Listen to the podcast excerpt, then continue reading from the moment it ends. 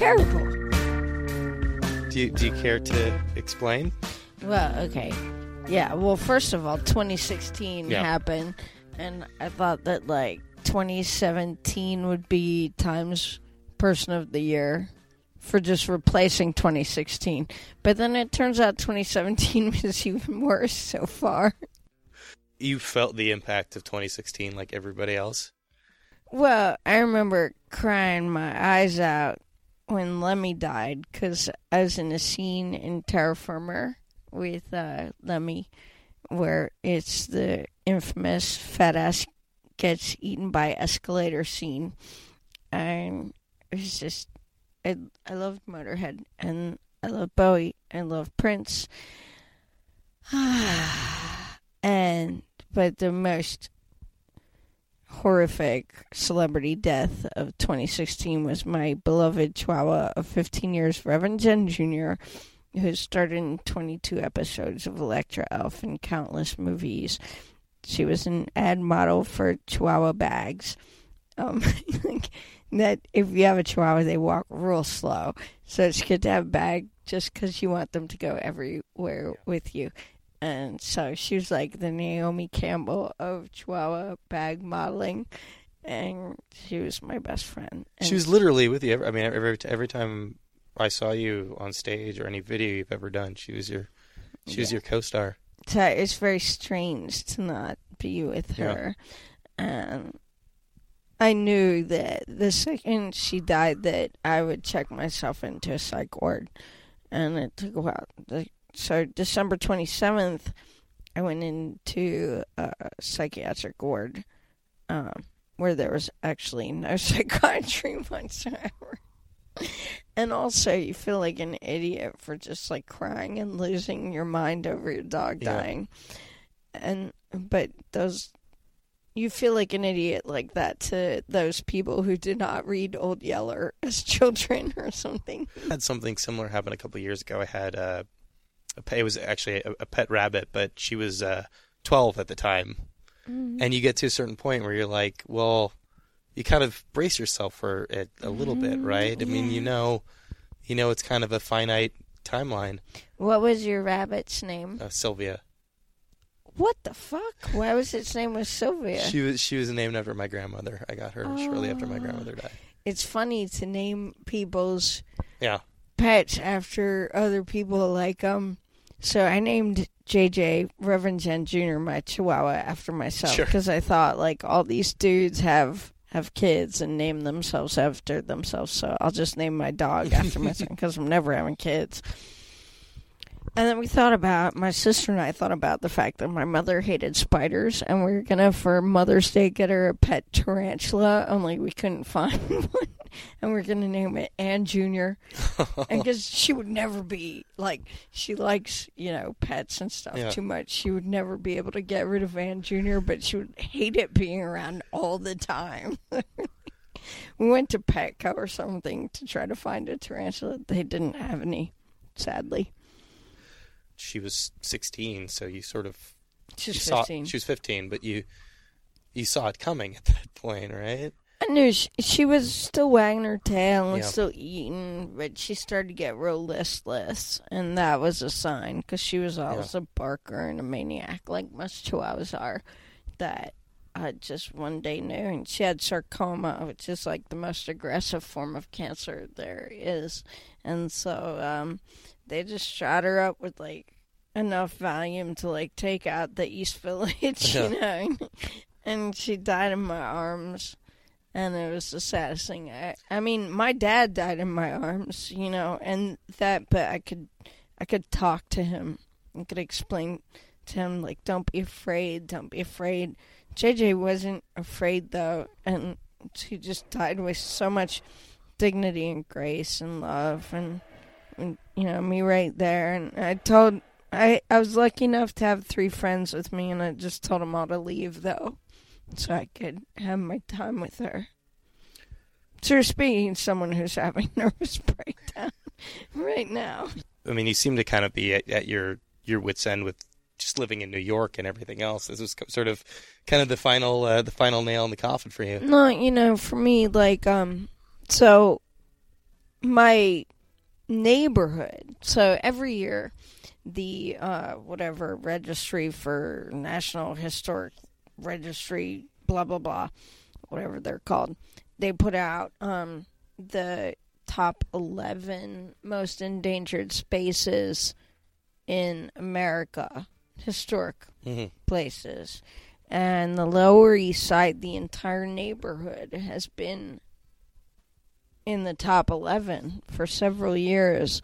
And that's a neighborhood I grew to love. You know, I've been in New York City since I first week I turned 18. And Lower East Side, I was I gravitated toward it and um now it's just everything is gone.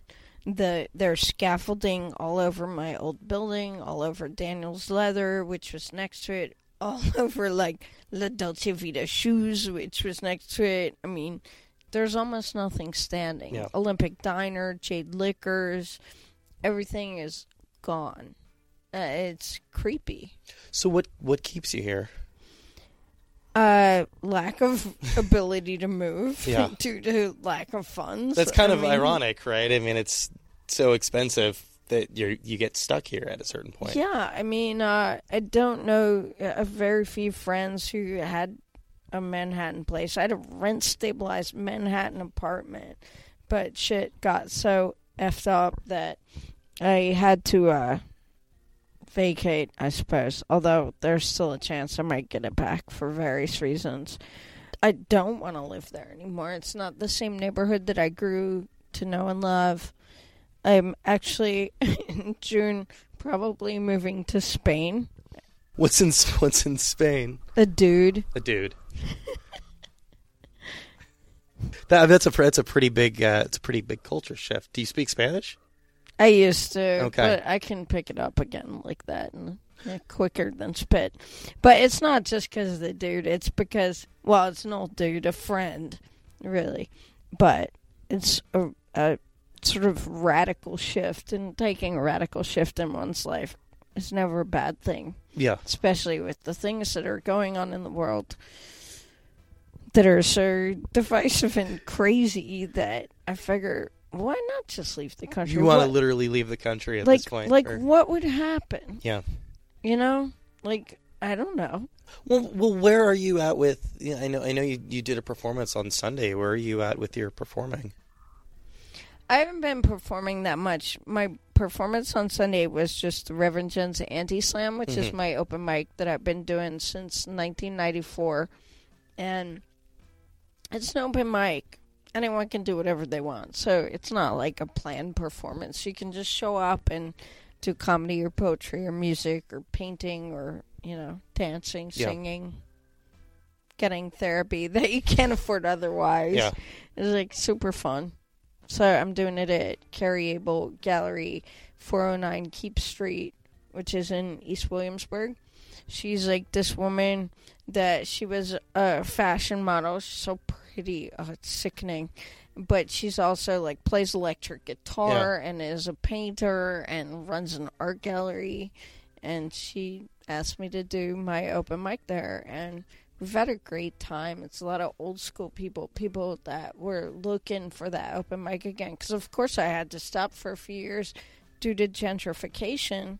There was really no place to do it, and and trust me, I looked. I mean, at one point I was doing the open mic at like a hair salon. Yeah. you know, people were like getting blowouts, and no one could hear the person on the on the mic. You know. Have Have you been able to maintain a, a community around it though, in spite of the fact that you've been moving around so much? Well, the community has been uh, broken apart a lot, I think, by several things. First, you know, the economy falling to total shit. I mean, the worst economic, well, the worst recession or worst economic crisis since we've had since the Great Depression. So, a lot of people who had just basic retail jobs or whatever and used to come to the open mic suddenly they can't afford to pay the rent and they had to leave. Many of my friends went to Seattle, Oregon, some to LA, some overseas, and so it was a community split apart in a way that uh, I, I doubt very few communities have been that rapidly split apart. You know, not like we're like Syria or whatever, but we're pretty fucked. And so a lot of my buddies are in Oregon and Seattle. Yeah. When did that really it become clear that that was happening? When when did the shift occur? 2009, Yeah. I'd say was the biggest crises because that's when in 2008 the housing crisis imploded Yeah. in suburban America and then like 2009 it trickled down trickled down economics Trump knows all about that um it trickled down into New York City and that's when people had to go Yeah. so they went for the West Coast or they went for Europe. You know, you've been doing this live performing. I know you had a you had a show for a while on uh, on I guess it was public access. Yeah, five Um, years. Five years. You know, you've done all these books. What is your how have you how have you survived? What what's been your main source of income? Mostly, I've survived by working retail jobs. Yeah. Like I worked in vintage clothing for a while, which Is the, the entire time? no, for many years. Um, like you know, just going through piles of vintage clothes and finding Yeah. out what people might want. And then worked at Bloomingdale's, was an elf, was a giant frog at the zoo. I actually dressed as a giant frog at the zoo. You managed to find a job where you were a professional elf. You were able to parlay Yeah, your I- elf experience into a real job. I walked into Bloomingdale's and I had my elf ears on. And they were like, Well, what makes you fit for this job? And I said, I am an elf. All right. And then I got to two years later be head elf. When Fergie, the former like Duchess of whatever Uh-huh. the hell, Yeah. was there doing her book signing. The guy who was VP of Bloomingdale said, "Hey, where's that Jen Elf? We need her to, you know, help Fergie with her uh, book signing." Why they chose me as a star elf, but I was the only one who wore prosthetic elf ears. Which no, I'm not wearing my elf ears because even my pussy hat that my friend made me for the women's march got blown off my head today. I couldn't I couldn't wear prosthetics, and I have the best prosthetics right now ever. They're from uh, the Ridley Scott film Legend. I think like when when if you can just walk into a Bloomingdale's, you know, apropos of nothing, and have the confidence to carry yourself as an elf, it's pretty impressive to the people running the store. Sure. And I graduated from the Elf Academy there, and then Whoa, I got whoa, whoa, to whoa, whoa. What is the Elf Academy? the Elf Academy is like a two day workshop where you learn how to be an elf. yeah. But I was like, I already got this. Yeah. Like I already know how to be an elf. What, what are what are some of the like quick twi- tips that you learned? If you're an elf, you say hello to everyone. Okay. That's pretty much it. Yeah. Okay. And from there, you've started a conversation. Yeah. People don't say hello to each other enough. So if you're an elf, you're like, hi. And then they want to talk to you, especially if you're wearing elf ears. But none of the other elves wear elf ears. My first year as an elf at Bloomingdale's, there were like two elves that got in a fist fight over some dude. A cop had to be called, an ambulance had to be called. There was like, there's so much chaos. When did you start wearing the ears? You know, funny you should ask. I was like, um, I think I was a sophomore in college, Yeah. and I'd started working with uh, Alcone, the special effects like prop studio in Queens, because I wanted to work with the different clays that they had there. Because I was actually a sculpture major at Huh. that point, and sculpting these uh, beings that I cast later in wax and foam and blah blah blah. But they had prostheses there. This is what I'm thinking. Although I gotta say, I was doing a lot of acid at the time, so I don't know exactly.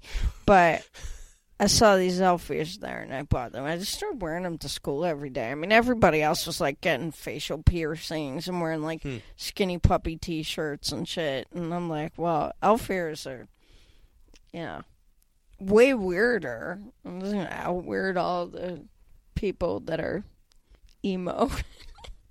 the difference, though, you know, like you know, if you get a if you get a tattoo, you're you're committed to that. I, I guess for life or until you you get the surgery to remove it. The, the elf ears, you theoretically at least, like you could take them off whenever you want, but you you stuck to it. Well, I want to get prosthesis. I mean, like permanent, like it, but it's like six hundred dollars. And the last time I had six hundred dollars to spare was um never in my life. so I think I don't imagine it happening ever, but I would like to actually get the surgery because I'd like to wake up every single day with elf ears. You see them, you try them on. I mean, at what point are you like, oh yeah, no, this is this is me? After two hundred hits of acid, yeah. So, the- so the sort of, like- now, baby. The synthesis of all of the acid and the elf ears at the same time, like really something really stuck. Yeah. Something I don't know. I just thought that they fit me. Yeah. Why not? Fuck it. I mean, women get breast implants, right? No one, and I have no problem with it. Uh, if I could get my face shot up with Botox today, I would. But like breast implants, Botox stuff, people don't question it because it's the norm of beauty. But what if I want to look like a magical creature? What's wrong with that? Nothing. So in school, you're doing you're doing sculpting. You you kind of figure out this sort of elf identity for yourself, and how does that how does that really become part of performance for you? Well, what happened was I didn't. I don't think that I ever really figured it out. Right. I don't think that it was ever a Yeah. conscious decision. I don't think that it was ever. I'm going to wear these ears and it's going to be a trademark. Like, like I don't think Warhol wore those wigs as a trademark. I think Hmm. there are just those of us freaks that do what we do because we do what we do, and it seems natural to us. I I think I'm not speaking for Warhol, but I'm speaking for me, and um. I started wearing them, and they just seemed natural. It was like putting on a nice pair of earrings or Mhm. something. and then, um, I guess the performance aspect of it all started is that I was one of two female sculpture majors at SVA. Me and my buddy Julia. Um, one day we're sitting around. We'd taken all the pieces of upholstery foam that many of us used to make our sculptures, and we made like little people out of them. Mm-hmm. Fred, friend, Ted, and Buddy. And then we started a band with them. They were inanimate objects of foam. but we started a punk band. And we used to just rehearse in our sculpture studio. so we started performing. Sometimes we would do things like dress as pieces of shit. Sometimes we would dress as monkeys. We would dress as like all kinds of things. And we would crash parties at SVA and do our punk songs. We're like the most punk rock band ever. I mean, that was really the first time you went out and started performing. Oh yeah, totally. You just kind of fucking around with a, a fake band full of foam people. Yeah, well, yeah, they didn't really. Yeah. We'd be like, "Take it away, buddy," and he wouldn't do anything because he was just a piece of foam that we found on the floor. So it was like it was almost like an Andy Kaufman routine. It was quite Andy Kaufman, actually. I think we were heavily influenced. Yeah. so how did that really? Uh, how did that end up becoming your your main thing? How do you jump into becoming a, a full time performer? Well, there's nothing that is really my main thing. Yeah. Like, you know, uh, Julia decided to kind of have a somewhat normal life and moved back to Ithaca, Yeah. New York, and to be near waterfalls and hippies. Sure. We're both hippies, and um, and she um. She just started painting again recently. She's the most gifted painter I know. And um but I kept performing because you know what I liked? I liked the energy of a live performance. And so then I started writing plays. The first night of Collective Unconscious on Ludlow Street, the play I wrote, Halitonia, was the first show that like premiered that theater there. And and then I just got off on like the insanity. Like Facebook and I going, oh shit, we don't have curtains for the backstage so people can get changed. So I go, oh my god, Facebook, here's three dollars. We run to the ninety nine cent store and find something.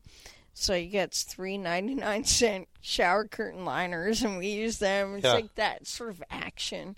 But then what moved me toward film was a the fact that digital video became way more accessible and easier to use, and, and not that I'm a camera person or an editor. I don't do that. I'd rather write and star in and direct the performers in terms of acting and being stupider and funnier and weirder and gayer. you know, like that's my job. I don't want to edit or or hold a camera. But the actual technology became so much more accessible that I thought, wow, here's something that will last that I Mm. can put on a projector. And that started actually with Lord of the Cock Rings, which I made with Nick Zedd, which we showed for like three months straight at Collective Unconscious. Always sold out crowd, you know. And uh, so it taught me a little bit. I still love live performance more than anything. But I mean, for me, the main art, if if if it was like Sophie's Choice, and they were like, okay, you're a multidisciplinary artist, Sure. and you like writing, painting, blah blah blah. blah. I just say writing. I Mm. mean, writing is why I live. You have to sort of look back on that time, you know, versus now. And uh, do, I mean, do you think that you could have gotten that kind of start had you had had you moved to New York, you know, in the last ten years?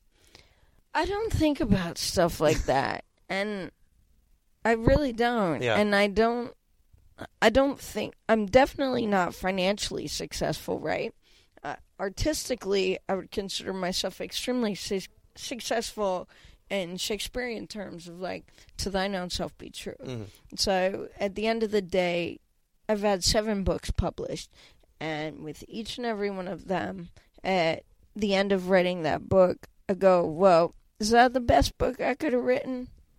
And if I can say "fuck yeah," Yeah. I can say "fuck yeah," it was. And otherwise, I won't put it out. I mean, with Live Nude Elf, which came out in 2009, I was troubled by the ending because it wasn't good enough. And I asked a real honest friend to give me her criticism of it. And I took her criticism and I went back in, and it took me a couple more months to, you know, write the ending and make it real good. Um, or at least what I think is real good. But anything I do, whether it's a painting or a book or a play, even, or even the stupidest movie in the world, like Werewolf Bitches from Outer Space, I'm like, I, I, it's got to be the best thing I can put out at that Yeah. time. Sometimes that ain't the best, and that's fine. I mean, Picasso failed uh, at times, not often, but a lot. Seven books, though, is I mean that's really impressive, especially when you, you consider the fact that like so many people spend their lives just circling around that first book. Well, I I circled around my first book actually for a long, long time. My book June um, took me twelve years to Hmm. write. It was something that I just I hadn't kept enough journals. Like a lot of young writers write me um, emails asking how they can uh, become writers or writers of novels or Yeah. whatever. And I say get started? yeah, say like number one, keep a journal. Write every single thing that happens to you every day in it, even the real mundane stuff. Because when you look back 10 years later, the mundane stuff is going to be quite interesting. And so the book June, that is the last book I put out with my own imprint, uh, I had to fictionalize because some details I couldn't remember. Most of it I could because I'd kept okay, adequate journals when I, I was 22 or something. When what the sort of time period that the book is based on, but I I actually really like um. I wish I'd kept better journals, and so Yeah. I try to tell everyone who wants to be a writer like, never leave your home without a pen and a notebook. Otherwise, you're screwed because you never know what's going to happen and you want to be there for what's going to happen. Maybe you're not a journalist, but, you know, and like, I, having recently been in the psych ward, I think about like, I've never been a war correspondent. But I wasn't a psych ward. And the one thing I asked for was a pen and a Hmm. piece of paper so that I could write down what I saw. And that was a war on its own. Like, the, you know, people suffering from mental illness that don't have access to treatment that had been in wars. Three of the dudes I'd been in the psych ward with had been in the um, Iraq War, and so uh, just I felt like I was like working a different kind of battlefield. Like maybe I wasn't ever gonna win Yeah. the Pulitzer, but I was right there on the battlefield watching what happens to people when they are born impoverished, when broken families, and don't have many choices except to go to war. When you're in that kind of situation and you're dealing with all of your own stuff, or you're able to to focus on that. Yeah, one thing that is good for me actually is um, empathy and compassion are my fatal flaws, right? But when I'm in that situation, and and I have to be in that situation because I do have, um, like I don't know, I think at this point five mental disorders. Being in that situation, I can uh, understand other people who are as vulnerable, if not more vulnerable than me, and then I can, I don't know, it's just people are real, man. In the psych ward, no one's asking you, "What do you do for a living? What Yeah. does your dad do? What is your like?" No one gives a shit. We're Yeah. all in there for the same reason. We're all fucked up, and we just, we just all have problems. Everybody does. But you're still able to to talk to them. You're still able to ask them questions and have conversations. Oh yeah, man. I rule art therapy in the psych ward. So you're you're still um you're still journaling then on a on a regular basis. I try to. As You know, this year's been so rough that Yeah. I haven't enough. When I do, it's mostly actually, strangely enough, in poetry, because it like gets it out shorter. Sometimes, like I just gotta get out shorter. Yeah. A poem will do. But I journal as much as I can. I think it's healthy for everybody to journal. And uh, I write down my dreams a lot. That first book, what what was it? You've got to have conviction to a story to want to tell a story, to have to chase it for twelve years. Well, June. So June, I started because I was working as a submissive at Pandora's Box, like the fanciest dungeon in New York, and I just, I was like 22 or something. Someone was like, "You have an ass made for spanking." I'm- said, "Well, I need money, and I'll take that money. Shit, I have to work two hours a week. I'll take it." And I didn't even maybe because I was so young, that's 22 years ago, that I didn't even quite recognize how uh, odd it was, you know, Yeah, what I was doing. or potentially dangerous to just have a person say Oh, that it to you. was so totally crazy. Yeah. Like at Pandora's Box, we had these walls that were like Scooby Doo walls. So, like, if you were like a psychotic client, you had to like push the wall, and it would swivel around into yet another. So you could go from like the medieval dungeon into the schoolroom. Like the walls trick, would like trick swivel. walls. Yeah, trick walls. We had trick walls there. But then sometimes you're tied up and dressed like a cheerleader and being caned, and you're like, I don't know. At first, when you're kind of like thrust into that world, obviously you didn't really know anything about it. You're you're you're Yeah. you're doing all this. Did you? How how are you coping with it? Okay, well, so I was fascinated by S&M literature um, as a teenager. Like a love story, if I right. I think I Yeah. kept a copy of it under my bed. I didn't realize I was a submissive until I realized I was a submissive. Mhm. and then I had like you know I was into Henry Miller and None Yeah. Nice Nin and Yeah. like all that stuff because I just felt there was a falseness about people's sexuality from a pretty young age. But you were in the you were into it in the way of like a teenager reading Henry Miller's into Henry Miller, right? yeah, Like, totally. yeah. But then I thought I want to get to like the depths of this. I want to figure out what's going on in people's minds that makes them tick sexually in a certain way. Mm. It became fascinating for me.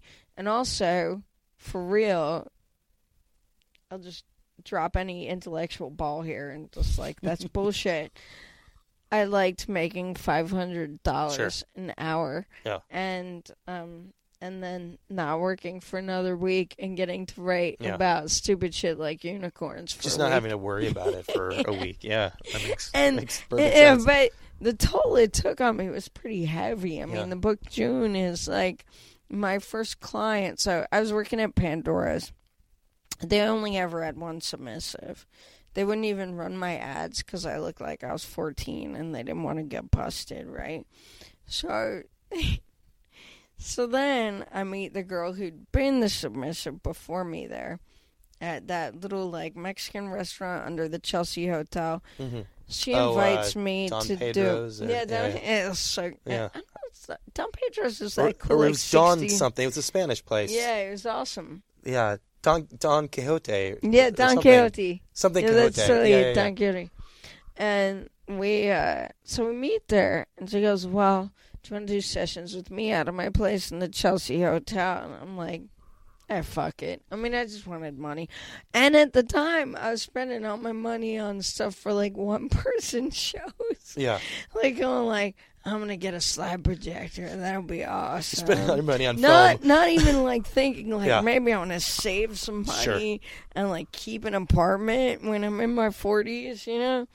And and so I was just blowing all this money on like slides and crap and paint supplies and things that probably never even used. I, I, I don't even know how much money I blew. But, you know, so I show up and I think it's just going to be a straight up S&M session, which some of them were rough, like caning, but eh, caning, not that bad. People stopped complaining about it. And then, like other things. But it was a full on prostitution session. And at that point, I became a prostitute.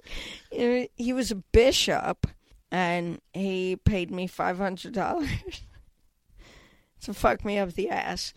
And I'll tell you, well, luckily he had a very small penis, and also, I shouldn't even see. The thing is, I don't care at all, so I'll talk Yeah. about this on a podcast.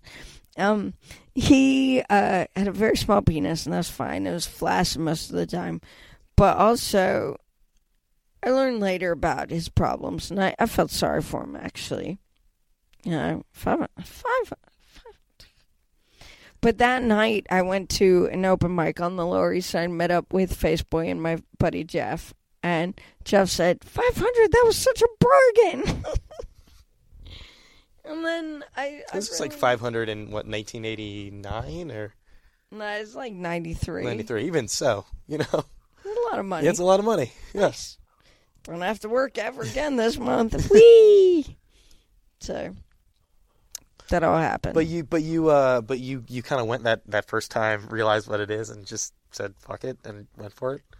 Well, I did the thing at the Chelsea Hotel a bunch of times for like a couple years, Yep. you know, and then I would rent out dungeons and do submissive stuff there. And then I took a job at like a Barnes and Noble. I was like, I can't do this anymore. It's destroying my mental health. And then that just destroyed my mental health. It's it's just a different kind of. then every I- every job is going to wear you down, but in different ways, I guess. Yeah, so I, I just didn't even like. Then I started working at the Tenement Museum, which I loved, and I Yeah. worked there for twelve years. What were your goals, like creatively? I mean, obviously, like publishing a book was a big part of it, but did you see a place for yourself and what you were doing? Um, did did did you see kind of like a logical career path for yourself? No, No. I've never had a trajectory at Yeah. all. Right? I've never had a career path. Uh, I've always felt like I had a vocation. yeah. Like no one asks a priest, you know, Sure. what did you see your career path as being? and I feel like Or do you artists, expect to become the Pope someday? Exactly. I've always felt artists should be addressed the same way. I've I've been drawing and painting. Visual arts were my first since I could walk. Yeah. You know, and uh, and I never had a vocation. I just um, I mean, people said I was a prodigy when I was a kid. Mhm. I actually think I'm like an idiot with probably a like below average IQ that just worked harder than other kids. But that's my thought on what I am, and other people can think whatever they Mhm. want. But I never had a plan. One thing that I really wanted was after working for Nerve for so long Yeah. as a sex columnist, I did really want to get my columns published because I thought, as a whole, they were a great uh, Yeah. set of books about what it was like to work as a sex columnist. And then Jonathan Ames got so frustrated by my inability to get a columnist that he jumped in and said, I'll be your agent. But then, of course, he sat on it for like six fucking months. And I'm like, Jonathan, god damn it, just send it out to somebody. I'm broke. So he did. And the first person he sent it out to was Soft Skull, and they took it. And he wrote the intro for it. And then that led to Simon and Schuster. I mean, the first one was actually through the Warhol Foundation and Hmm. the NEA, which Trump is going to cut because it's Yeah. too huge. And uh, that was yeah. So that was the first book I did. But the first books I did were like all zines. I mean, I made my first zines when I was eleven, and I used to um, Xerox them in the Montgomery County courthouse in Maryland, where my dad was the chief judge. to go in there and use their Xerox machine like a little bratty shit when I was eleven. When did you really discover other creative people? When did you realize that there were other weirdos out there like you? Well, okay, so uh, I wanted to be a fashion designer when I was little because I love fashion. You can tell because I'm wearing my friend's. LL Bean shirt, but It's um, a very large sweater. it's very large. I mean, it's a man sweater. Um, and so I asked my mom for a sewing machine for my birthday one year, and she got me one. And I was like, "Fuck sewing! I hate it." No, I drew clothes. I've designed a lot of outfits actually that I've worn on stage and stuff, but I've never been able to sew. So the next thing I asked for was a typewriter. Mhm. I just started writing nonstop. Yeah. But I took to painting immediately. My father was a painter. He was a judge, but he was also a painter. And uh, I grew up around these fabulous paintings he made that were they're so good. So, And- so you were exposed to like art and artists to some degree. yeah, and he he gave me my sort of he was uh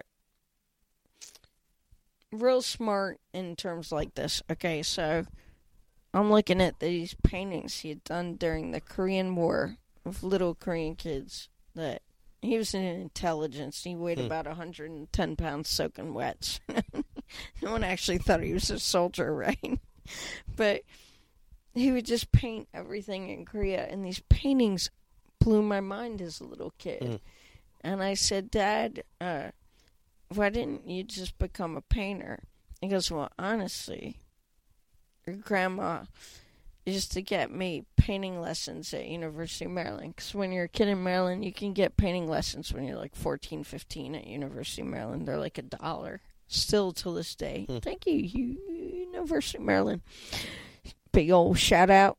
No, but they're a great school. And so he said, but I used to skip them. And I'd just go to Champions and play pool. I said, why? Said, art was too much discipline. And I said, but you became a lawyer and then a judge. Yeah. You went to war. You had one marriage, you had another marriage, you had five kids. He said, art is harder. and that taught me Than the army. everything I ever Yeah. Or Air law Force. school. Air Force. Yeah. I, it taught me everything I ever needed to know about being an artist. Art is real hard because you never know if there's going to be a payoff Yeah. at all. And so, um, when I was 15, I was in public school and um, I didn't think that the art teacher was very good. and then I found out that there was like this other art program at another public school called Einstein. I submitted a portfolio you had to like get into. It was free and stuff. And so I studied with him for 2 years and he taught me to draw and paint. I mean, I replicated a Vermeer Hmm. when I was like 17 in like little tiny pieces of cut paper and then again in colored pencils. Just like real technical stuff. This is why February 18th I start teaching at Carryable Gallery. I'm going to teach kids to draw and paint and it's the idea being behind that the technical skills of drawing can Yeah. lead to other things and it can also lead to just expression of self if Mhm. not yeah But technical Discipline. right it takes incredible discipline i mean trust me i didn't sleep for three days doing those vermeers i started to go crazy Is it still? Is it still hard? Is art still hard for you? no in fact that's why i want to teach because nothing's hard for me anymore That doesn't. I don't. I don't believe that. I mean, you're. uh, Some things you're you're going through some shit right now. Some things are. well yeah hard. i mean is art still hard art's not hard so as one of my favorite artists in the whole world mike kelley said um, art is easy life is hard he killed himself two years ago um, i think that art is the greatest conduit we have from like a higher plane to the physical plane it's a way that people can communicate that isn't in a written word. Well, next music, which, like I said, my favorite art form, but I'll never ruin it. But um, I think it's one way that a little kid can look at something and just go, "Wow!" And I mean, one of my favorite books in the whole world, if anyone out there wants to be a painter, is called um, "The Success and Failure of Picasso." And the idea behind the book sort of is that Picasso succeeded most of the time. He also failed. But in the case of a painting like Guernica, like um, Jean Berger, the art critic who wrote the book, he has like a picture of a Rubens crucifixion next to like a little fragment of Guernica, and Mhm. he's like, "This is why Picasso succeeds." whereas most artists don't. Picasso can paint more pain in one horse's head than most artists can in an entire crucifixion. He nailed it. That's what, as an artist, when you achieve something like that, you can just go to sleep and I go, I did my job. did it really well. There you go. That's Reverend Jen Miller. Thank you so much to her for taking the time to do that. As was alluded to several times during that conversation, she's been having a rough uh, year or a couple of years, but uh, very much enjoyed that conversation. She's been something of a, a constant presence ever since I moved to this city. I've been here for God over 12 years at this point. and when I first moved to the city and was uh, going around and, and you know checking out free things and, and live shows and trying to take in some of the culture. Uh, she was she seemed to be everywhere, and just this kind of amazing presence with the the elf ears and and the uh, Chihuahua. Rest in peace. Um, she was doing cable access. You know, she was in the Village Voice. I, she was doing a, a sex column for Nerve.com.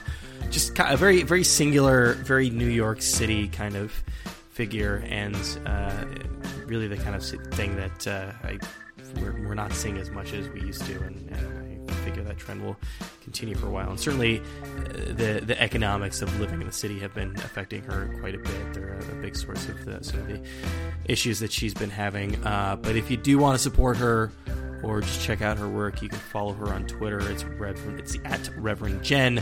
Uh, check out her website. That's revjen.com. Highly recommend checking out some of her stuff and, and reading some of her books and just seeing the, the breadth of things that she's created. Uh, thanks so much to her for taking the time to do that. Thanks to you guys, as always, for listening to the program. If you like the show, please rate us on iTunes or uh, consider consider supporting us over on Patreon if you got a few bucks to send our way. Uh, if you got any feedback, it's riylcast at gmail.com. Follow us on Tumblr. That's riylcast.tumblr.com. That's the first and best place to get all of your RIYL related information. Like us on Facebook. I think that's about all I got. Uh, I'm not sure if we're going to be back next week. I'm going to be traveling to foreign lands, uh, but if we don't have a show next week, don't don't worry too much. We'll be back right after that with another episode of RIYL.